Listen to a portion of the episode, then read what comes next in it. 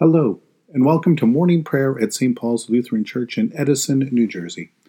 Today is Friday, and this is day nine of our forty-day Lenten journey.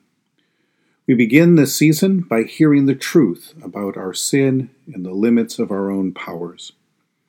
But we also hear the promise of God's steadfast and abiding love for us, and the amazing grace of God that has saved us in Jesus Christ our Lord. We begin our time of prayer in silence. In the name of the Father, and of the Son, and of the Holy Spirit. Amen. Satisfy us in the morning with your steadfast love, O God, that we may rejoice and be glad all our days. Praise to the blessed and holy Trinity, the Father, the Son, and the Holy Spirit, one God who gives us life, salvation, and resurrection. The Son of Righteousness will arise with healing in his wings.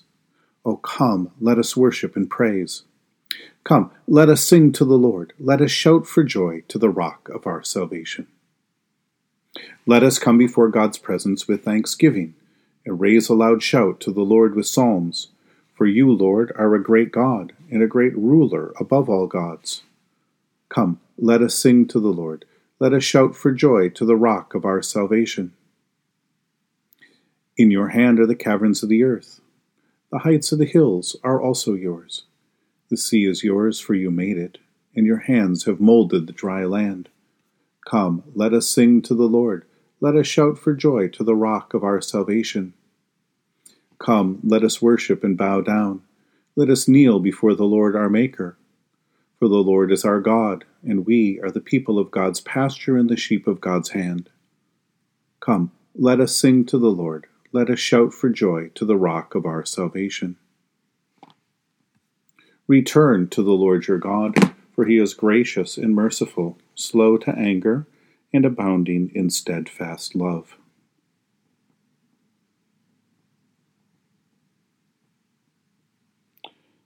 A reading from Romans chapter four, beginning at verse thirteen. For the promise that he would inherit the world did not come to Abraham or to his descendants through the law, but through the righteousness of faith. For it is the adherents of the law who are to be the so if for if it is to be the adherents of the law who are to be heirs, faith is null and the promise is void. For the law brings wrath, but where there is no law, there is no transgression. For this reason, the promise depends on faith, in order that it may rest on grace, so that it may be guaranteed to all his descendants, not only to the adherents of the law, but also to those who share the faith of Abraham, who is the father of all, of all of us, as it is written, I have made you the father of many nations, in the presence of the God in whom he believed, who gives life to the dead, and calls into existence the things that do not exist.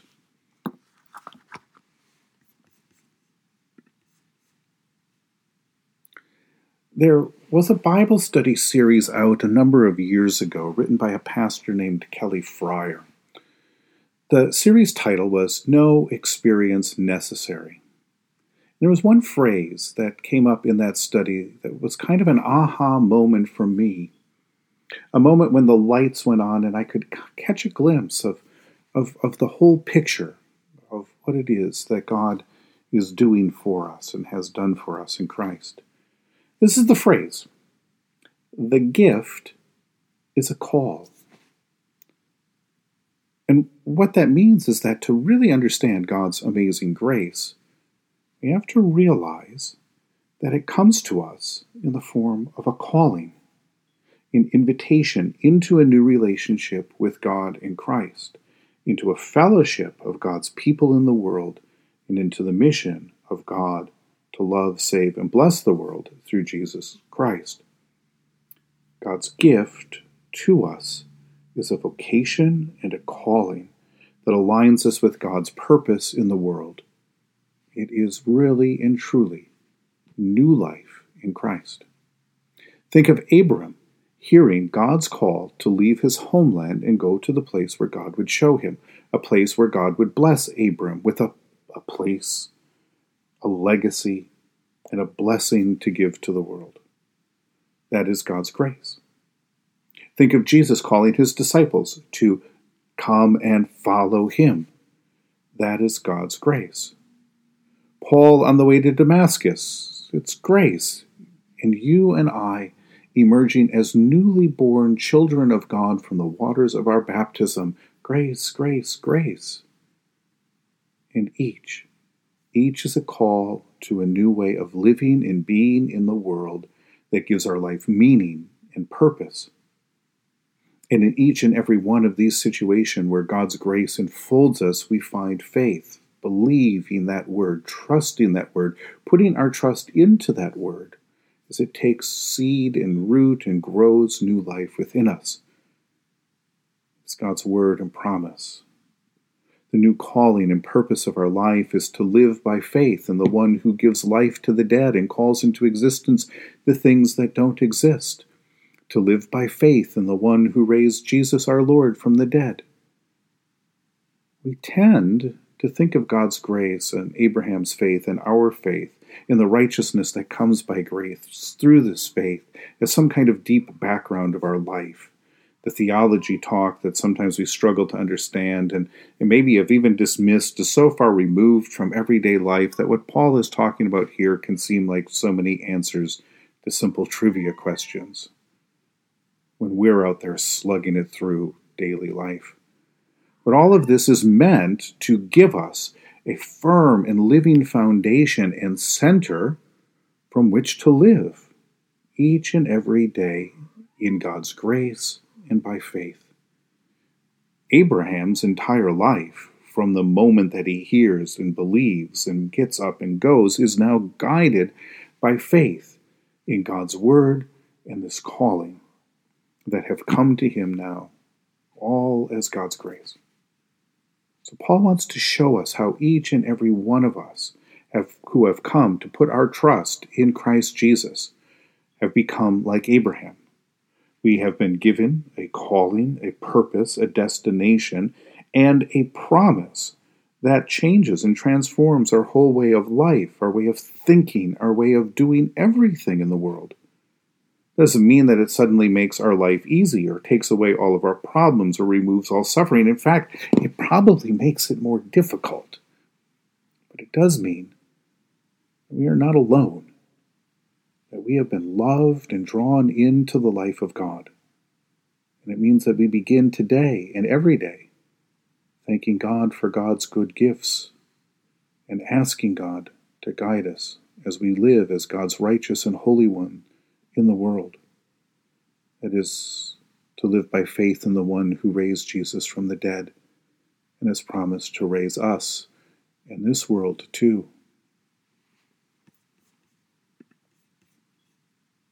In the tender compassion of our God, the dawn from on high shall break upon us. Blessed are you, Lord, the God of Israel.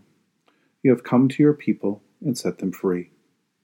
You have raised up for us a mighty Savior, born of the house of your servant David. In the tender compassion of our God, the dawn from on high shall break upon us. Through your holy prophets, you promised of old to save us from our enemies, from the hands of all who hate us, to show mercy to our forebears, to remember your holy covenant. This was the oath you swore to our father Abraham, to set us free from the hands of our enemies, free to worship you without fear, holy and righteous before you all the days of our life. In the tender compassion of our God, the dawn from on high shall break upon us. And you, child, shall be called the prophet of the Most High, for you will go before the Lord to prepare the way, to give God's people knowledge of salvation by the forgiveness of their sins. In the tender compassion of our God, the dawn from on high shall break upon us, to shine on those who dwell in darkness and the shadow of death, to guide our feet into the way of peace. In the tender compassion of our God, the dawn from on high shall break upon us. The Lord be with you. Let us pray. Mighty God of mercy, we thank you for the resurrection dawn, bringing the glory of our risen Lord who makes every day new. Especially we thank you for the sustaining goodness of this your good creation, for food, for water, for the beauty that surrounds us, for the new creation in Christ, in all gifts of healing and forgiveness, for the gift of faith, for a new meaning and a new purpose for our life, for the gift of relationship with others, for the communion of faith in your church, where our life in faith is nurtured, strengthened, and grows. For what else are we thankful today?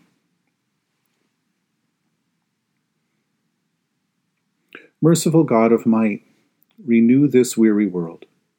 Heal the hurts of all of your children, and bring about your peace for all in Christ Jesus, the living Lord.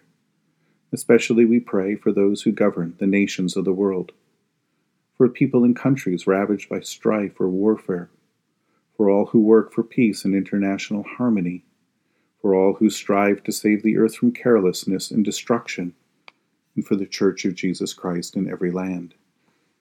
For what else do we ask our Lord?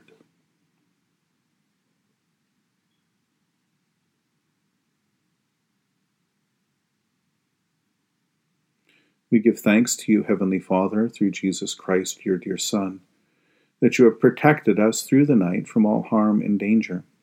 We ask that you would also protect us today from sin and all evil, so that our life and our actions may please you. Into your hands we commend ourselves, our bodies, our souls, and all that is ours. Let your holy angels be with us, so that the wicked foe may have no power over us. Amen. Lord, remember us in your kingdom and teach us to pray. Our Father who art in heaven, hallowed be thy name. Thy kingdom come, thy will be done, on earth as it is in heaven. Give us this day our daily bread, and forgive us our trespasses, as we forgive those who trespass against us. And lead us not into temptation, but deliver us from evil. For thine is the kingdom, and the power, and the glory, forever and ever. Amen. The Lord be with you. Let us give thanks to the Lord our God. It is right to give our thanks and praise. Ever-living God, author of creation, we give you thanks for the gift of water that brings life and refreshes the world. We bless and praise you, for by water and the word, we are cleansed from sin and receive everlasting life. Join us again this day to the saving death of Christ.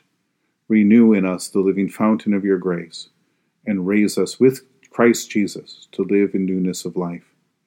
For you are merciful, and you love your whole creation, and with all your creatures we give you glory, through your Son, Jesus Christ, in the unity of the Holy Spirit, now and forever. Amen.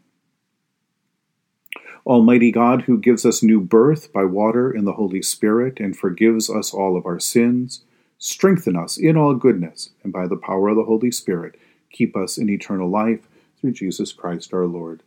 Amen.